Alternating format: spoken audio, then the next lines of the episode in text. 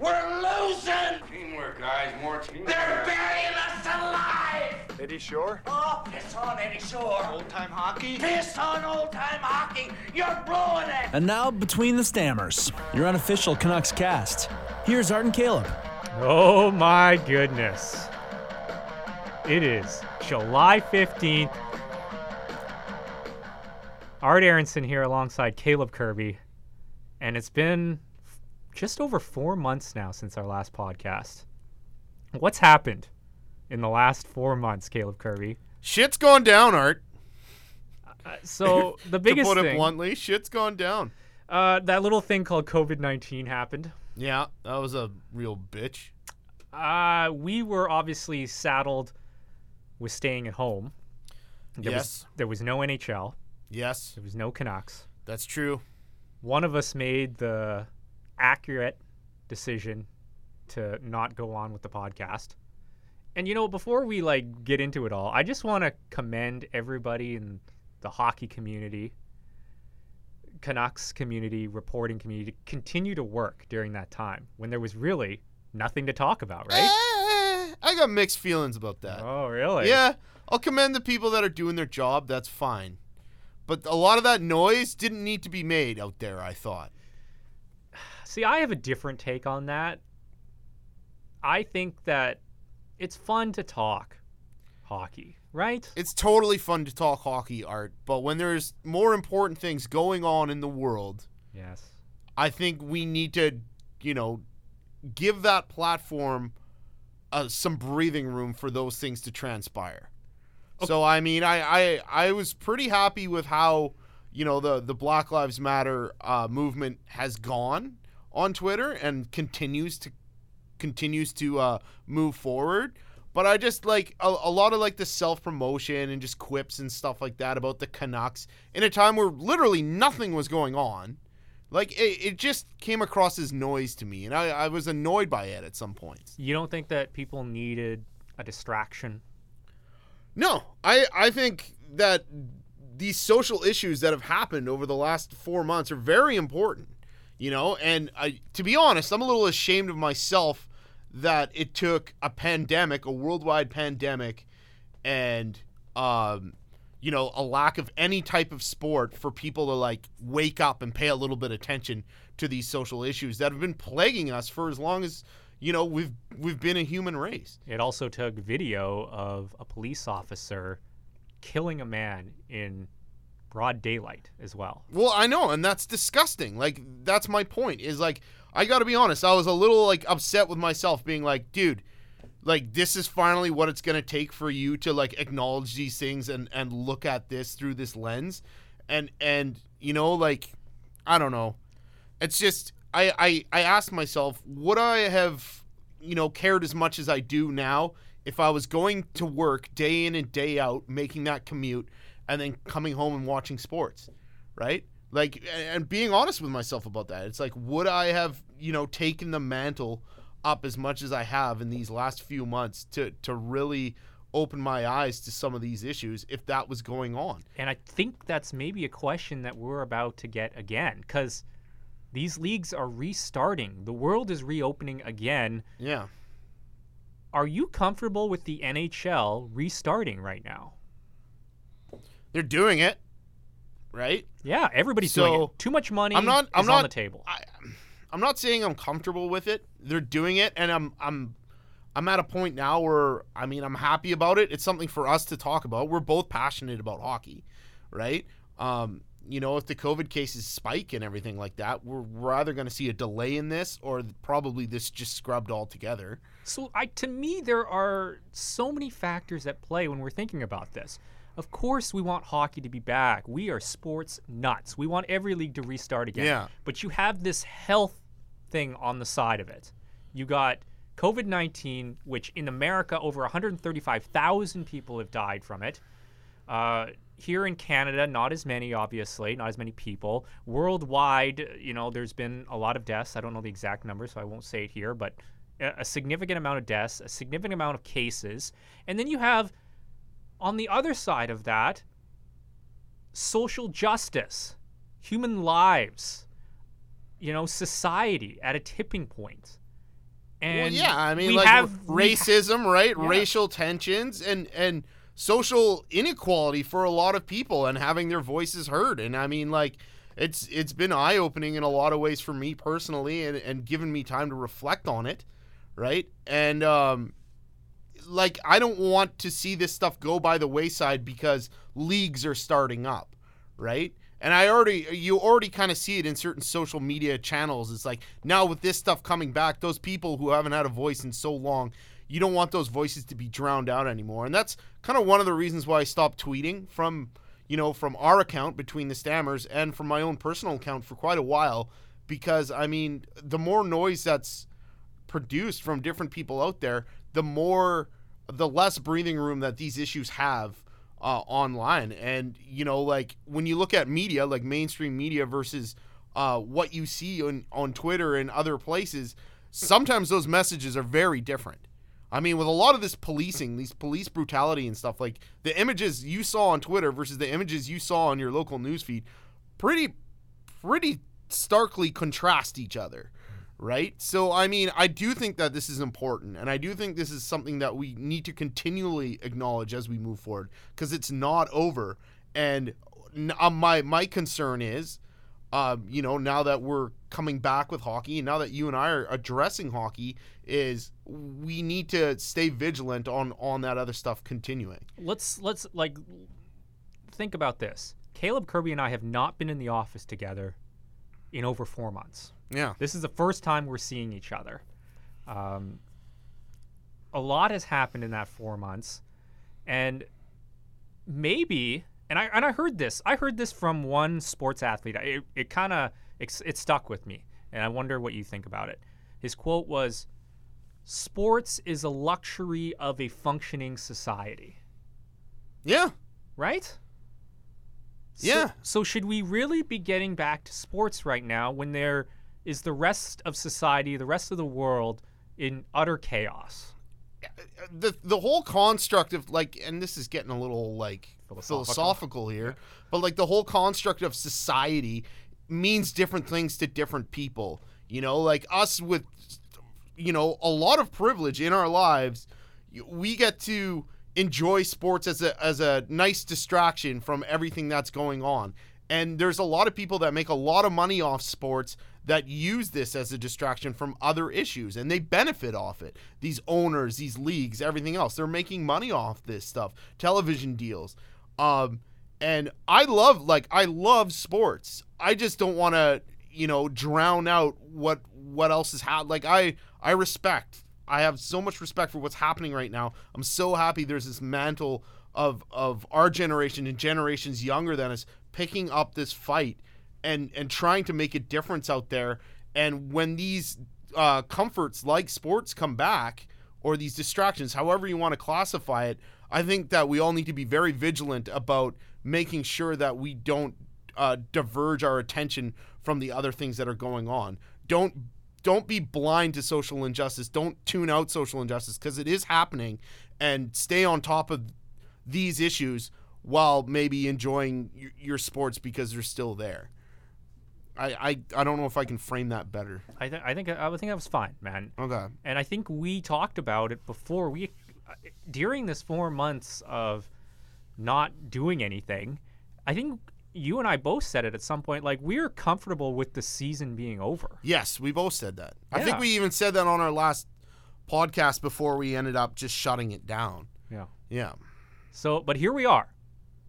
There's too much money at stake. The the TV money alone and the ads that they can sell on TV, like we're gonna see like those virtual ads on TV like crazy on on the ice, right? And Oh, we're yeah. and you know like there's gonna be long stop sets, I think, because they can sell a lot because they know people are gonna be inside watching hockey during the summer. Yep. Okay, well we kind of got that philosophical stuff. Well, it's not. F- some of it got out there, but I mean, I think it's very important to address, right? Like, and, th- and this is coming from the biggest sports fans.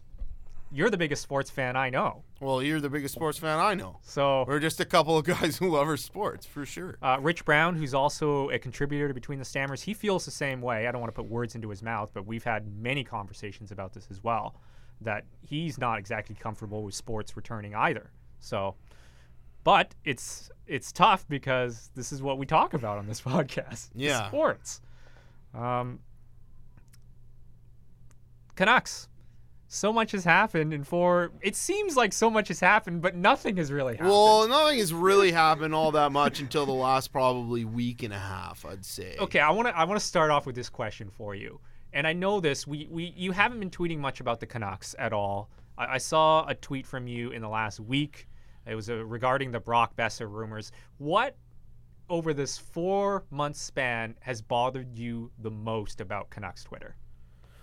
like I said, just the the people obsessed with the Canucks when there's absolutely no news and there's other just major issues going on in the world. I see people still talking about like Jim Benning versus Mike Gillis. It's like, who cares? Right? Yeah. The fire Benning hashtags and all that stuff. Like that stuff did not need to go on at that point in time.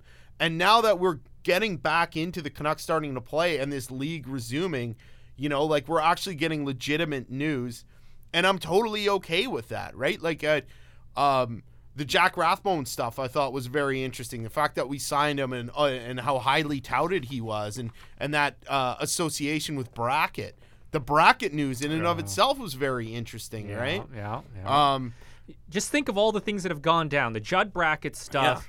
Uh, obviously, the the Brock Boeser rumors. Uh, but I'll get to that. Yeah, the but like the number, uh, the roller coaster ride that has been Canucks Twitter in the last four months. I've just been a viewer of it, and I've been I've been asked a few times by some people, how come you're not like commenting on it? I'm just like, there's no hockey right now.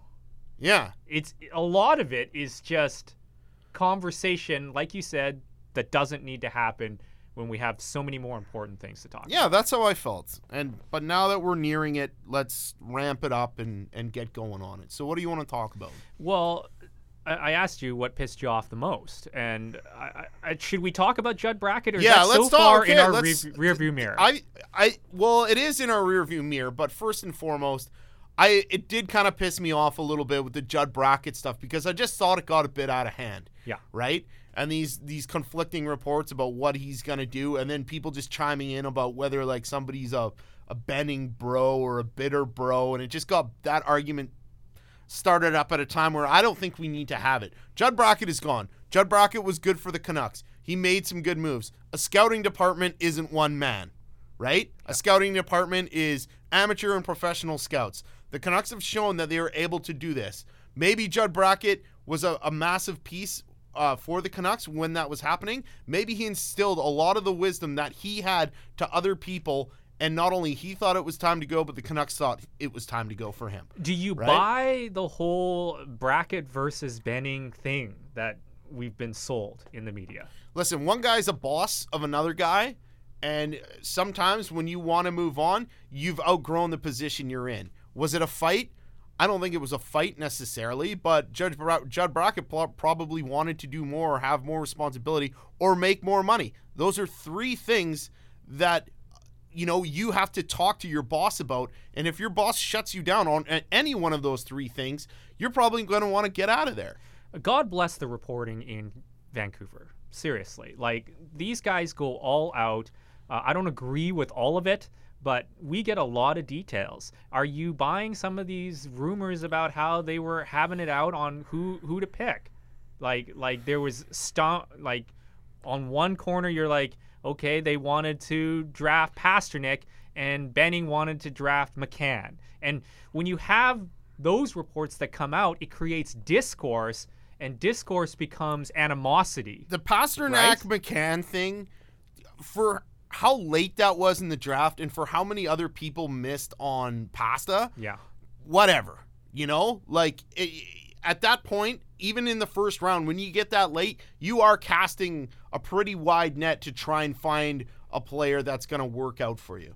Um, so if if if uh, Nikolai Ehlers versus uh is it Jake Virtanen? yeah, Right? That's another one. Yeah, but I mean, like, I'm okay with what we have right now. We're not going to hit on every draft pick. No team is going to hit on every draft pick. Yeah. It's just the way it is. It, it just Right? seems though like what's been reported out on Canucks Twitter is Jim Benning has been all wrong with the picks that he's wanted, versus versus Judd Brackett. He looked pretty the right pumped to land uh, Quinn Hughes there. This, you know, this last year. I don't know. I I don't think it's as, as as it's as simple as that. But you know what? I would be pumped to have a guy like Judd Brackett on my staff who has a differing opinion of what I want to pick. But when you're in the driver's seat, the buck stops with you, right? Correct. So I mean, imagine if those roles were reversed. Look, you're a GM. He's the guy that's going to get the heat if the pick isn't right. So of course you're going to want your final say on it. Look, man, the drafting has been good these last few years. It's been the best the Canucks have ever had when it comes to drafting. It's Yes. been our our best years as, as as drafting guys not only in the first and second rounds but also late in rounds, right? So, is are we probably going to miss Brackett? Yeah. Uh, yes. Yeah. But It's not a good thing that he's going. but did the Canucks feel like they had a guy like Brackett probably instill enough wis- wisdom and have enough of those um, have enough of those factors that other people have picked up on from what he's taught everybody else to continue on without him? Maybe, and who knows? Maybe Brackett wanted to go, right? Well, apparently they offered him a two-year contract. Yeah, and he shut it down. Yeah. Uh, basically, from what we've heard, is because he hasn't gotten total autonomy on picks personnel. You heard that? Yeah, but why would you get that? Yeah. I, uh, but I, I've I, and I've heard from other. this is why I say God bless uh, Canucks p- Twitter, Canucks podcasting. Like I, I heard an interview on uh, Canucks Conversations. Our buddies there, um, Chris Faber, and his buddy. Uh, actually, I haven't met his buddy. Quads, David Quadrelli? Yeah, I never, I haven't met him or talked to him. But he did an interview with uh, a, a person who covers the New Jersey Devils, a reporter, and she like knew the ins and outs of how scouting departments work. And she says it wasn't, it's not, it's not uh, rare that a scouting department would get autonomy on personnel, and that's why she she was kind of on the side of Judd Brackett on that one. And to get that kind of in depth, you know, about scouting departments, like I know when I was a kid, I, Yeah, didn't, but I didn't know anything You have to look at why department. Aquilini and Linden brought Benning in here in the first place, too, right? Right. Benning comes from a scouting background, Yeah. and that's what they wanted. Now, if this guy thinks he can do that job and continue on that job while being a general manager, he's going to want to build the scouting department the way he has it. He had tremendous success with Brackett in that department, right? And if it feels like it's time for a guy to move on because that wisdom has been imparted to other members of that staff, that's fine with me. You know, it, I'm not. I don't think anything to do with Brackett and Benning is gonna have Benning's head from a Canucks job at any point. It, it just turns. It's it's all about the team that he has in front of him now, utilizing those tools, and if he makes bonehead trades or bonehead signings, that's what's gonna get him fired. Not his not his drafting. Yeah. I, I get that details matter, and people are getting more and more details in this age of information, and that's what's fueling Canucks Twitter, and especially during a time when there was no hockey going on, we were getting full out wars on Twitter. Like, no game had been played, and it was fire Benning, right? Based on reports. Yeah, uh, while they were in a playoff spot. While they were in a playoff. You know, spot. like this team is trending in the right direction. yeah, we've we've said that know? from the outset. If they dip, or if there's some problems with re-signing guys like Markstrom, Yeah. um, if they're having a huge, huge uh, amount of um, trouble alleviating cap room and have to get rid of a good young piece, those are the moves that That that is, gonna, gonna- have Benning. that's gonna right? piss That's what's gonna off. that's what's gonna get Benning fired. Yeah, so let's move into that now. Have you like you you- you've heard the rumors, Brock Boeser, are you buying any of these rumors because of the fact that the Canucks are in such a tough spot with the cap, which it ha- the buck has to stop with Benning there on some of these uh, hefty contracts. I just think it's a dumb time out. to be talking about this. If we're headed into playoffs Yeah, right now, Yeah. If we're headed into playoffs right now, why would anybody first off talk about this from the organization? Yeah. Right? Like all eyes should be on the Stanley Cup. So to leak this out at this time, I think is a little fishy. You know, maybe there was way back a long time ago somebody was talking about moving Boeser, but don't forget, Art, at the beginning of this year, Boeser just signed his contract Yeah, I know. right? So to me, I just think it's unusual that a team would do a 180 on a guy this quickly because they're like, oh, now we got to alleviate cap room to try and sign Toffoli. Like that doesn't make any sense to me, No. especially when you're looking at what could potentially happen with a few of these guys at the end of this year, whether they move on. A guy like Ferland is a huge question mark. Will he play these playoffs? Will he ever play again in the NHL after this season because of his injury history? Right? He missed the first two days of on ice uh, practices with the Canucks already. I don't know if he was on the ice today or not, but like these are huge, huge question marks. And if that guy goes, then that money comes back, right? Yeah. There are ways that the Canucks can work around it. When everybody looks at the money right now, they get all uppity because they go on to capfriendly.com or whatever and they just see numbers on a spreadsheet. Well, there are other stipulations in contracts and other things that teams can do to try and alleviate money. Yeah. Right? But if he gets in a spot, like you said, he has to move. If he does have to move a good young player to alleviate cap space, that is that's fireable offense. I right? agree. I agree. But I also think that that Brock Boeser rumor is a load of crap. You do. I do. Like, I, maybe somebody said that to um, to Sekeres because it was Sekeres who who's been like, he's the guy who's been like noted as starting the rumor. Yeah. You know, if it was said to him maybe a couple, like a couple months ago or something like that, you know, mid season or anything, and he's been sitting on it for a while. That's the only way I can see this coming out, um, and being truthful. You know, and I don't think it was as as cut and dry as the Canucks have been rumored to be shopping Brock Boeser. You know, it was probably one of these offhand conversations or something like that. I think it's a stupid distraction, and all it does is just like like the organization said, and like and Brock said, like they don't need to be talking about this right now. They're going after a Stanley Cup. Yeah. You know, they're going to play in and then hopefully playoffs and then go at it. And that's exactly what this team needs to be focusing on. I'm a firm believer in where there's smoke, there's fire. though. I understand that, Yeah. and I know you're a firm believer in it. And I, I and I don't necessarily think that something wasn't said, but I, in the context of how it was reported just recently, I think it's a bunch of malarkey. And like that was the first time I think I've tweeted Canucks since Yeah. we came back. I'm like, dude, we're not gonna trade Brock Boeser. Yeah. Right? Yeah. He's on a, Especially br- he's right- on a bridge deal Yeah. that's not that much, too. Right? Like that doesn't make any sense. yeah. Uh, if it came down to who would you rather have, Brock Boeser or Tyler Toffoli? right now Boeser. Yeah. Um, and and that just has a lot to do with potential and age and everything else. I think Toffoli's a great player. I do I want to I want to keep him. I can't wait Right? to see him in this playoff. I know. I, I want to keep I want to keep him and Boeser, and I still think the Canucks have the potential to do that. Right? I got to go do the news. uh, one second. Continuing on this Brock Boeser thing, Art, like I think one of the biggest things as well is, you know, like with the way this team is constructed currently, what kind of a message does that send to the rest of your young core to ship a guy out of there? Like, um, especially when Petey and Brock are like best friends. We've seen that before. Even Petey, did you see Petey's uh, Instagram message with Brock on the uh, on the scooter, and he wrote like one last ride, kind of like jokingly about how the media's started this shitstorm. Yeah. You know, like I don't I don't think it's gonna happen. I and and like I think Vancouver, the Canucks and and the players are kind of pissed off that this even went out there a little bit, even though they're handling it just in in jest a bit. Todd Bertuzzi was on uh, Sportsnet 650 yesterday, and he touched on his time here, like uh, with the media and everything. And he's like, "Yeah, it does get to you. It gets to you when you get these rumors coming out of nowhere, or maybe you know there is some truth to them, but the the timing is ill, where you hear something about yourself and you're like, where where did that come from? You know, so." It, I don't think it does anybody any favors. But- all it does is stir up controversy for uh, competing media outlets. Block the noise, though. You're a professional athlete. No, I get You're that. a professional organization. I get that. It comes with being part of this market. I get that, but there's a difference between noise for stirring up controversy and reports of actual truth, and when to drop a report.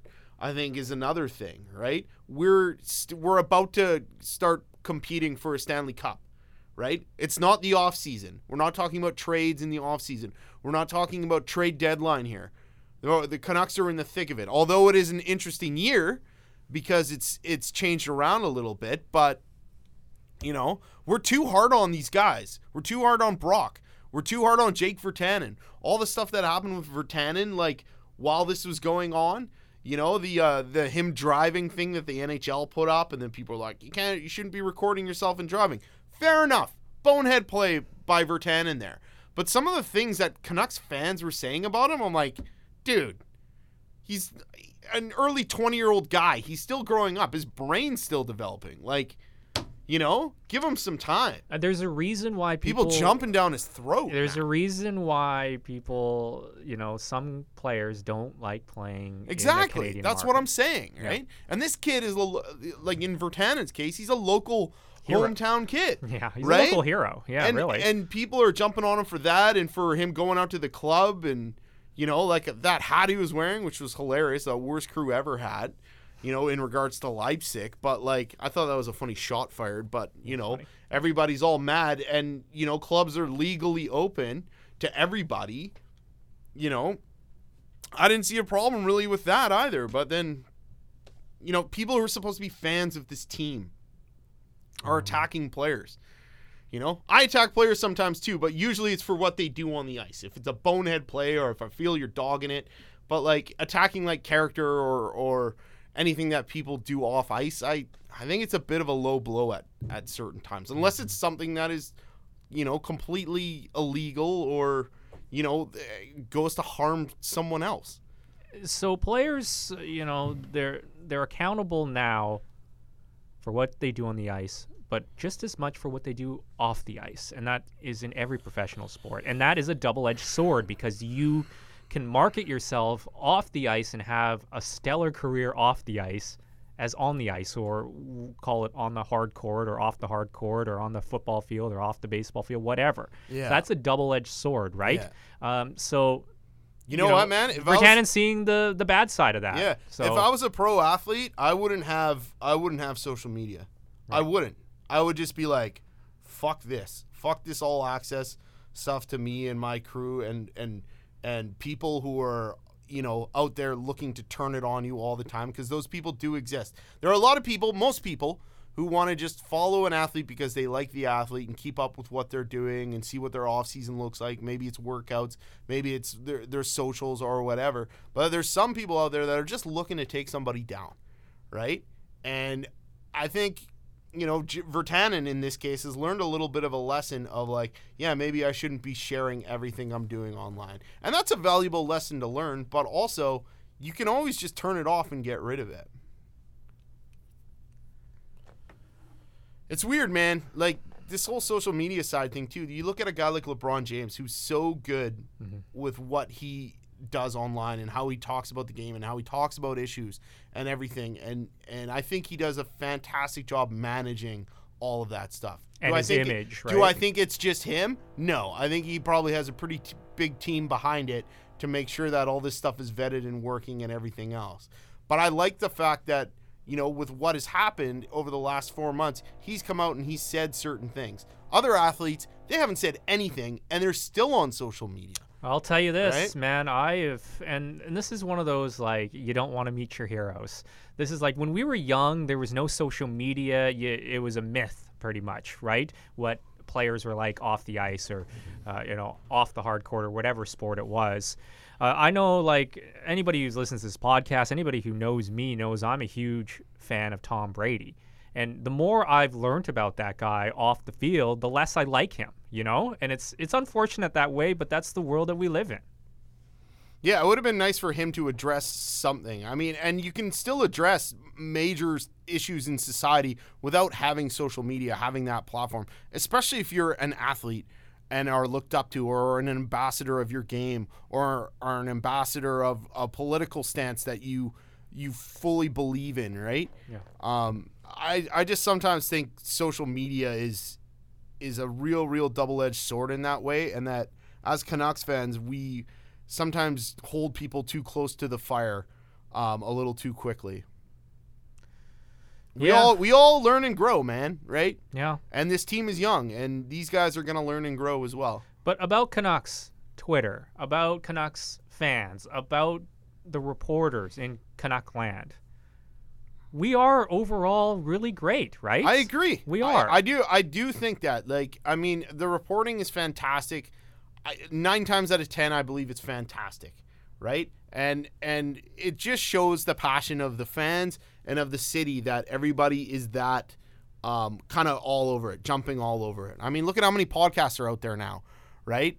Uh, you and I started this podcast. I think in a year we're probably, you know, thirty other people started Canucks podcast too. Like we're all pumped. We're all passionate to to be talking about Canucks, and I think it's a good community overall.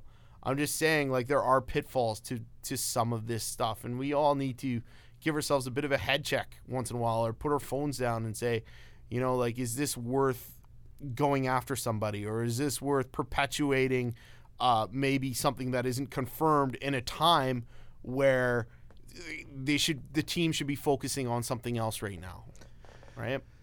Yeah, and the playoffs are about to start here, and we've already talked about whether we think it should happen or not. It's going to happen. Um, are we all going to pull together and be on this team? We are going to, right? Absolutely. Right? Why wouldn't you be? Exactly. How like uh, I'm so excited for this team, man. Like this team has got me so pumped to watch try and make a run. I haven't been this excited for the playoffs like basically since like 2007, 2008, you know? And I actually like the like the nucleus of this team more than I did that team. You know? That team carved an identity for themselves by the time we got to probably 2009, mm-hmm. that Canucks team, and they were awesome and they were so fun to watch and you know, they're one of the best Canucks teams ever, Yeah. clearly. Yeah. But there's something about this team that they have already a bit of a scrappy identity, and our goaltending is just fantastic. That's the one plus of this whole COVID, uh, break pandemic thing is we're gonna have a healthy Markstrom, man. And it was looking dire. Like when he went down, Yeah. I was just like, that could be the season, dude. And to have him going into the playoffs, I'm so excited for. That guy can steal us a series, They can. right? Yeah, I, I truly believe that. I think uh, I think a lot of people think that uh, he was one of the best goalies this year, even though he probably won't get a, a nom for the Vezina. But I think he should be. do you think he, he was the Canucks MVP this year? I know there was some Absolutely, chatter. absolutely, chatter, without yeah, a doubt, Yeah. So hundred you- percent. Yeah, I mean the, the numbers show that Pettersson obviously is Well, JT Miller as well, is. right? Yeah, like, yeah, yeah. As, as far as MVPs go, but yeah, Yeah. you're right. Pettersson for the star for sure. yeah. Yeah, Um, I yeah, and the fact that we get to have him here at the end. Uh, I, I know we're going backwards a little bit, but like people, and here we are because we're going to talk about the first round playoff series or the play-in round, whatever they're calling it, the best of five. Uh, people were talking about like, would you because of the way the draft status is set up? with Lafreniere and Yeah. the fact that that top slot's open. Yeah, like I don't give a shit about yeah, that. Yeah, I know. I, there, there are people who are now. I don't I know. know. There's portions of uh, Canucks fans who, you know, wouldn't mind seeing the Canucks lose and get a chance at that Lafreniere. What about you? Do you want to see that happen, Art? No, I don't. No. I'd love to have Alexis. This team's been busting its ass Yeah. as it's been building over the last few years to try and get it into a position where they are in now. Let's see what they can do. Yeah. Right? Let's, as fans, cheer them on and see what they can do. Don't cheer them against them at this point. You know? You're cheering it against them maybe when they had friggin' uh, what's his nuts there? Uh, Buddy, who when Willie Dar- Desjardins kept deploying fourth liners on the first line in the last three minutes of the game. Yeah. You know, that's when people were cheering against him, and that that was okay. I was still cheering for him. Yeah, I can't even remember the guy's name now. Uh, you mean the GM or the no, the no, the players. Megna? Jason. yeah, Megna? Jason Megna and Michael Yeah. Chaput. Michael Chaput. Yeah. That's who I was talking about. Yeah, yeah. Yeah. We're rusty here. Yeah, we're a little rusty. Here we are. Uh, It's, it's been a long time since we mentioned Jason Megna or Michael Chaput. We don't have to anymore. Yeah. I think that's what is exciting. I, so- exactly. Yeah, and so let's talk about the play-in matchup. Minnesota. What do you think, man? Like, is that that's a, for me? It is a tough matchup. I mean, they're all going. They were all going to be tough, but I feel like Minnesota. We don't match up well against Minnesota. I'm scared of Eric Staal. Yeah, I've always been scared of Eric Staal. the veterans, the Yeah. grizzly, the grizzled old the grizzled veteran, veteran. Like, well, him and Zuccarello, right? and uh, Parise. Yeah. Those guys are like they're older, but they know what to do in the playoffs, right? And then um, I still think we can beat them. Canucks have a better offense. We have better goaltending. I the one place where they're deeper than we are is probably on the back end. I'm worried about Greenway. like Jordan ru- Greenway? Yeah, running over our defense. Honestly, I am worried I'm about not that. worried about that. Really? No, I'm fine. The, the the biggest key to success with the Canucks, um, because we can keep up with anybody on the sheet Yeah. for scoring goals, and our goalie is one of the best goalies in the league, and if he's healthy, we should be okay against this Minnesota team.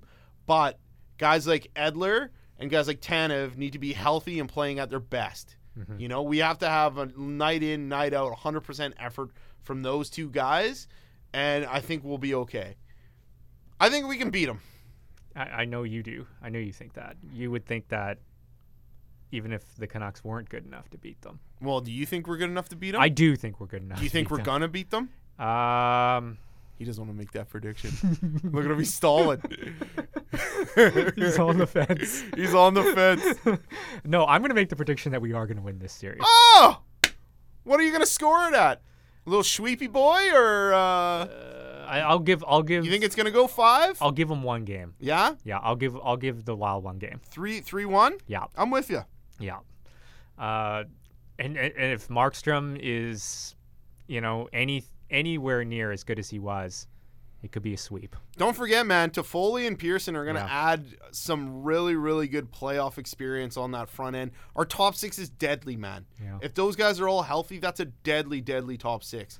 And even some of the guys in our bottom six are going to probably make a little bit of noise. I can't wait to see Virtanen play playoff hockey. Right. I can't wait. Uh, Adam Gaudette as Right? well. He's going to be shot out of a cannon. Antoine Roussel, hopefully Yeah. he's not uh, too much of a liability out there. Yeah. Right? And then Beagle, like if he plays even remotely any any way like he did when Washington went to the finals against Vegas, I'm so excited because that guy I thought was one of the best capitals on that team in that in that final series against the Knights.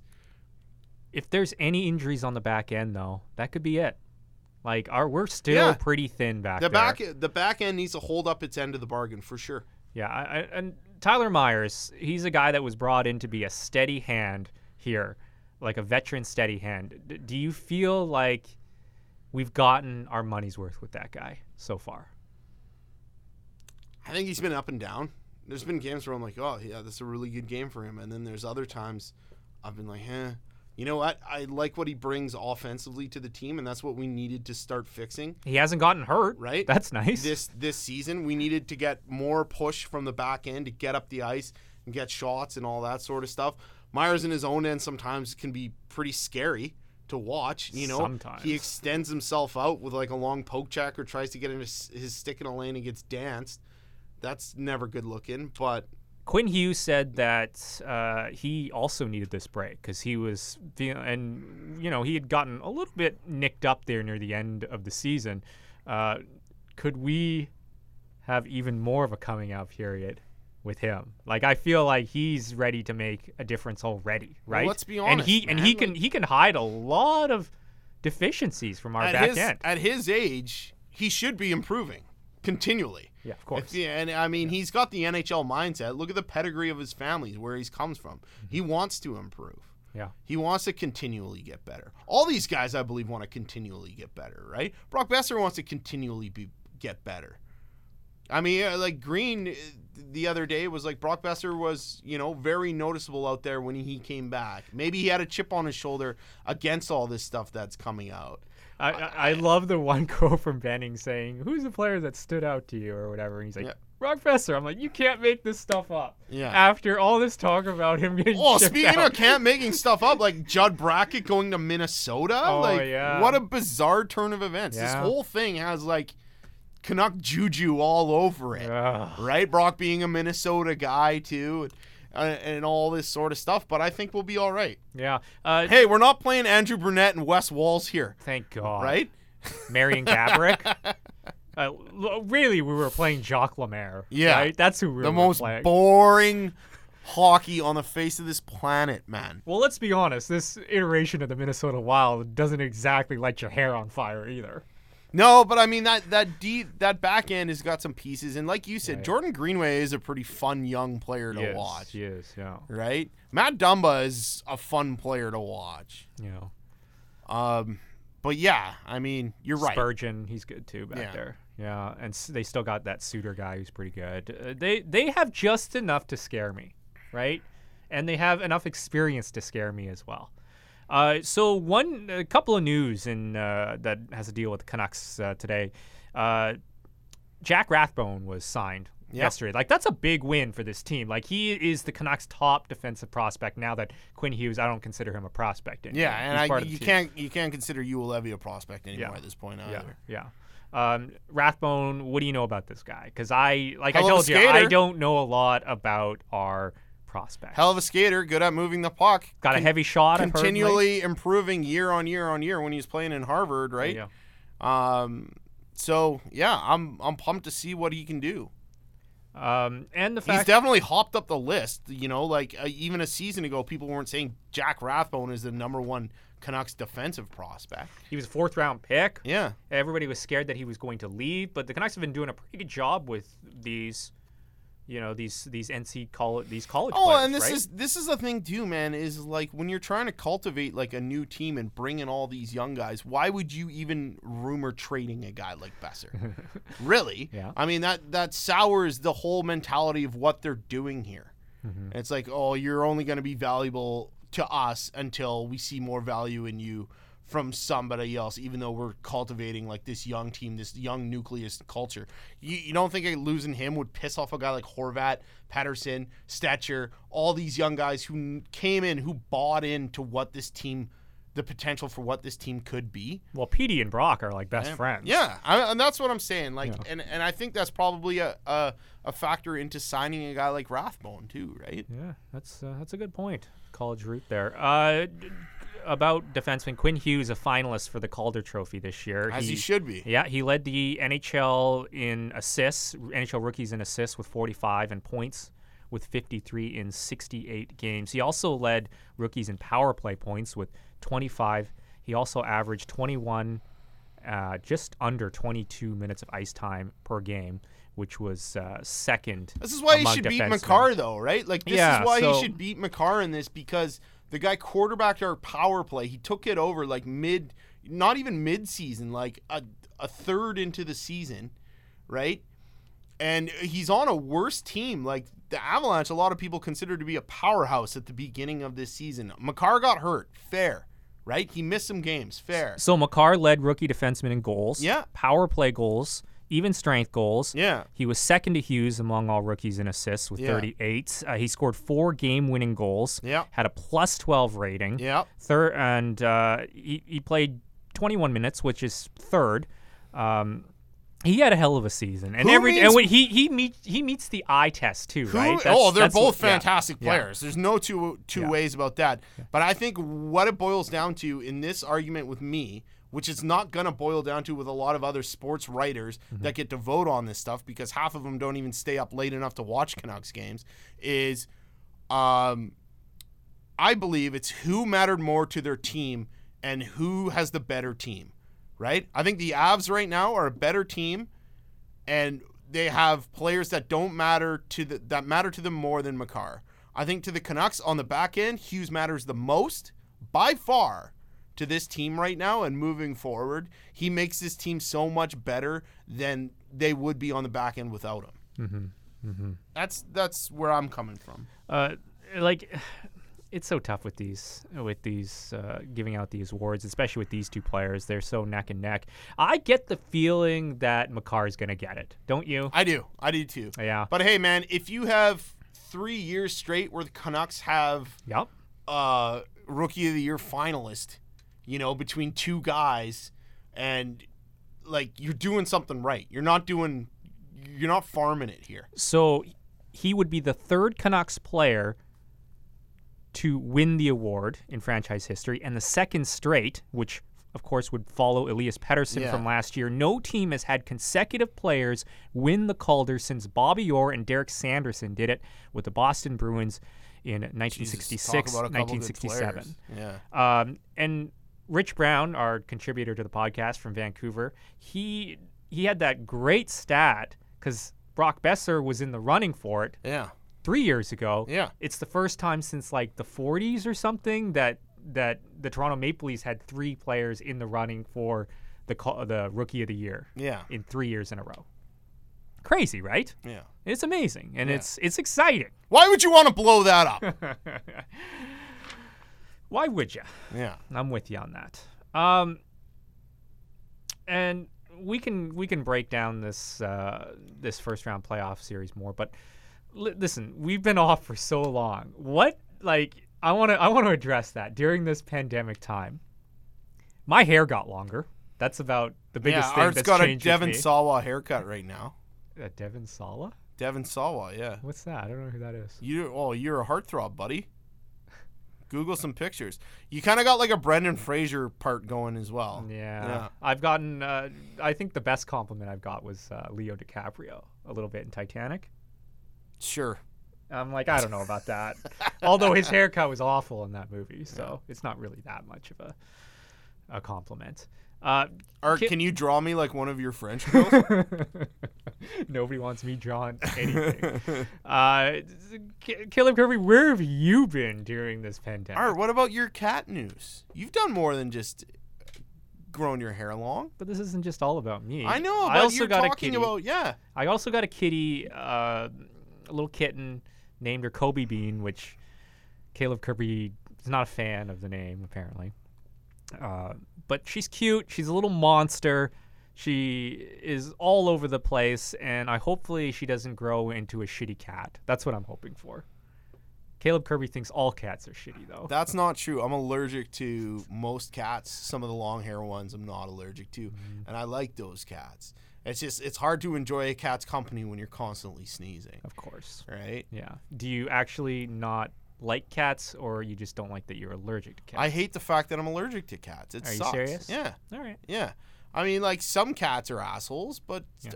there's it's mostly people who own animals that turn these animals into monsters, Oh. right? Will Art Aronson turn his mon- his little monster into a bigger monster? Yeah. Well, you are an enabler. I am a bit of an enabler. Yeah. Um, another thing that you and I have done like this podcast. I enable you, Caleb Yeah.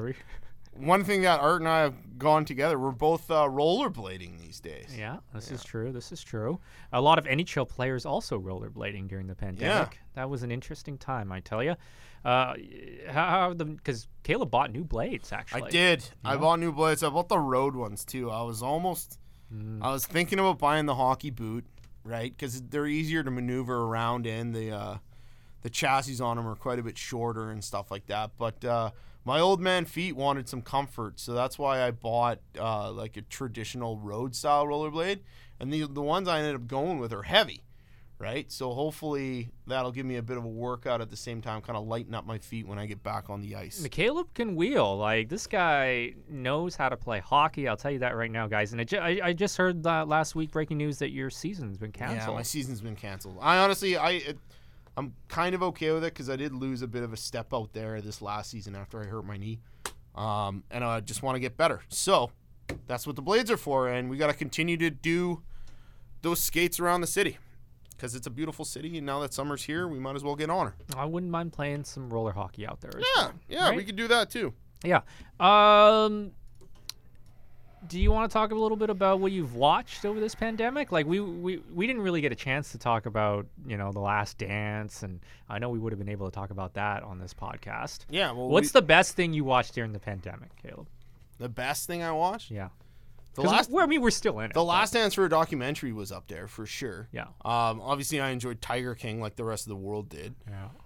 Um, I watched this really cool um, fictional series about smuggling drugs from basically Mexico to Italy called Zero Zero Zero. And it's a fictional series. Yeah, it's it's on Amazon, and uh, there's only eight episodes, but man, it had me. Like they they speak you know Spanish, they speak English and Italian through it, and there's like these three different families, and one of them is an exporter, and one of them's an importer, and then the other one basically facilitates the transport of like I think it was like 50 kilos of cocaine.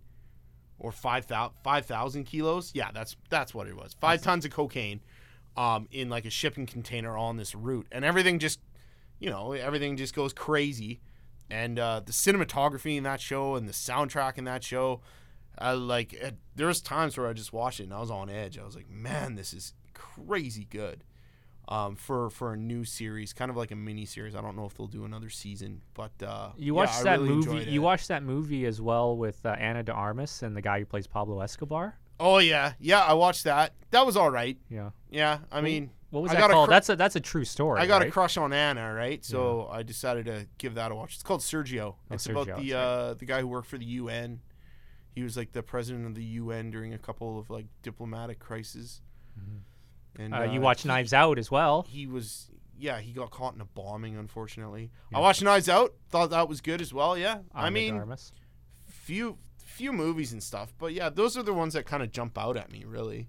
Art's Worthless Reviews uh, watched uh, some shitty TV over the pandemic, if you were wondering. Uh, Too Hot to Handle was one thing I watched. Uh, Tiger King, which I thought was shitty TV as well. I enjoyed it though, like everybody else. Um, I started watching Animal Kingdom. I don't think it's that good either. Uh, I, I wish I would spend my time watching better shows. Yeah. I really wish I did. Well, yeah. Uh, the Last Dance is one of the best documentaries. Obviously, it was right in my wheelhouse. Yeah. That was maybe the best thing I've watched. Um, yeah, so that's kind of what I've been doing with my time during the pandemic. Uh, hockey's coming back, though. We're gonna talk wanna- about that. You want to hear about the weirdest thing I got into during Yes, this? yes, please. uh, I got into bird watching a little bit. wow, this Just is getting outside and following the swallows is that is that what we're calling it these doc- days? doc- Bird watching? Documenting like all the different birds I've seen in this area. Oh, actual birds. Yeah. Oh, okay. yeah, legit. Like yeah, cedar waxwings art. You know, like uh, it was. I live pretty close to a lake. So I mean, I get to see a, a lot of interesting uh, fauna kind of wander through my yard. That's putting it lightly. He lives on the lake. Yeah, He actually lives on the lake. renting. Let's let's preface it with that. Well, But we're, yeah, we're also thirty somethings in this economy. Of course, ver- we're renting. It's very, it's very, it's been very nice and very serene to to get out into nature and be able to kind of get into a hobby like that. I think it's kind of like helped me with certain stresses and stuff. And yeah, I've enjoyed it immensely. You should try it, Art. We'll go. Uh, we'll get some binos and check out some birds. Uh, why not, Caleb Kirby? Yeah. If you if you saw where Caleb Kirby lived, you would be yeah okay I get it. He's watching nature because it's uh, it's really gorgeous. Um, that's all I got for right now. Good. Yeah, uh, Caleb Kirby, where can we find you on the internet? At Curbman23 on Twitter. You can also find us at between the S- between the S on Twitter. If you want to email us, you can email us at betweenthestammers at gmail.com. Art, where are you at? Uh, at Art Aronson on all social media platforms. Uh, it's good to see you. It's good to see you too. Yeah, um, and it's great to uh, talk to whatever audience that we have, the one or two people that listen to this podcast. Now Uh, let's get cheering on this Canucks team here. They're gonna need our support, right? So I think next week maybe we'll talk about the matchups. Uh, Yeah. Like not just the Canucks, but like the rest of the league, because Yeah. there's some there's some tasty ones there. Maybe give our predictions on. Uh, I like that who's gonna win. Blackhawks Oilers matchup. I'm I telling you, quad. too. Oh, here's one thing that I've done. I, I should I, I I should have mentioned this earlier. I, I and I'm a nerd. This part this is part of me as a nerd. I I watched the entire 1994 run of the Canucks 1994 run. boy. Yeah, I went back and you can find just about every game on YouTube, man. Uh, and it's it's crazy how much the game has changed since then. And just a couple of notes on the Canucks. That team was so nasty. Big down, big, big, big down the middle. Like their smallest player, Cliff Ronning, was also like their one of their most skilled players. One of the best face-off men. God, that guy was so good in that playoff run, man. I and he doesn't get as much love as I think he should get. I agree. Like he's one of the greatest players in Canuck history. And you know what? He he's one of the most skilled players to ever play for the Canucks. Wouldn't yeah. you say? Yeah. Yeah. Like uh, I was like he was so good in the final two against the Rangers.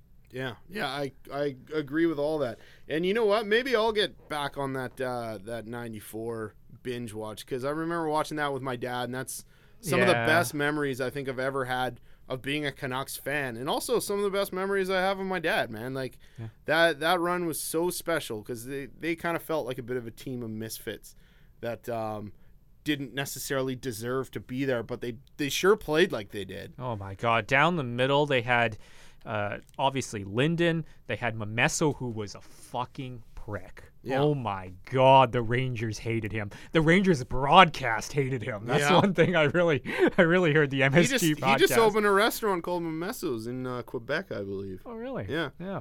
Uh, Murray Craven Or Sergio's. I can't remember. Murray Craven. Murray Craven. yeah. Man, that guy, he was good too. I, I like, and and obviously like, that team wasn't like besides Bure and Ronnie. There wasn't a lot of like skill on that team. Jeff Courtnall kind of pissed me off. He's a great player and he like scored timely goals and stuff, but boy would he give up the puck a lot in like Victoria terrible. It, t- yeah, yeah. Uh, you know what? I uh, th- my Jeff Courtnall story. I was out uh, fishing uh, we had hired a guide. My couple of uncles had come up from uh, the United States, and they wanted to go fishing. Yeah. And so we hired a guide to take us out on a boat, and lo and behold, he was friends with the Courtnalls, and they came by us in a boat. And it was uh, I don't know if Russ was there, but Jeff was definitely there. Yeah. So, and uh, I know and I know J- Jeff is seen frequently at um, uh, the uh, the fishing store, the Outfitters. Yeah, yeah. Yeah. I've seen him. Uh, I've actually seen him be playing around when I show up at the rink every once in a while. His team's got a hot dog spinner and a guy who lays out their jerseys and the fresh beers, and they got uh, music between face-offs and all sorts of that when they're playing rec league. So, you know, if you if you uh, play hockey, you'll probably see his team around town at some point in Victoria. Yeah, to see Greg Adams as well, who was a Yeah. beast, uh, and him and Courtnall, like the local boys on that team, like that's that's really cool stuff. Go, going back to watch that, I, I had a ball watching all those games and uh, the the murder that they allowed players to get away with on the ice, man. I I mean, Bure was like. He had three guys on him the entire playoff run. There were three guys around him. Why he started throwing elbows. That's right. He didn't want to take it anymore. Didn't want to take it anymore. All right, sorry, I kind of got off point there. We were trying to end this thing, but hey, we're rusty, right? We're rusty. Yeah. Uh, thanks for tuning in, and uh, hopefully next week, eh, Kirk? Couple of trombonists in here, hey? Yeah, rust- we're- rusty trombonists. Rusty trombone. We're also in a weird studio right Yeah. now, too. I So know I can't even look Art in the eye. yeah, it's too bad. Uh, That's all right. We'll, we'll get back in the new one next week. yeah, yeah. See you next week.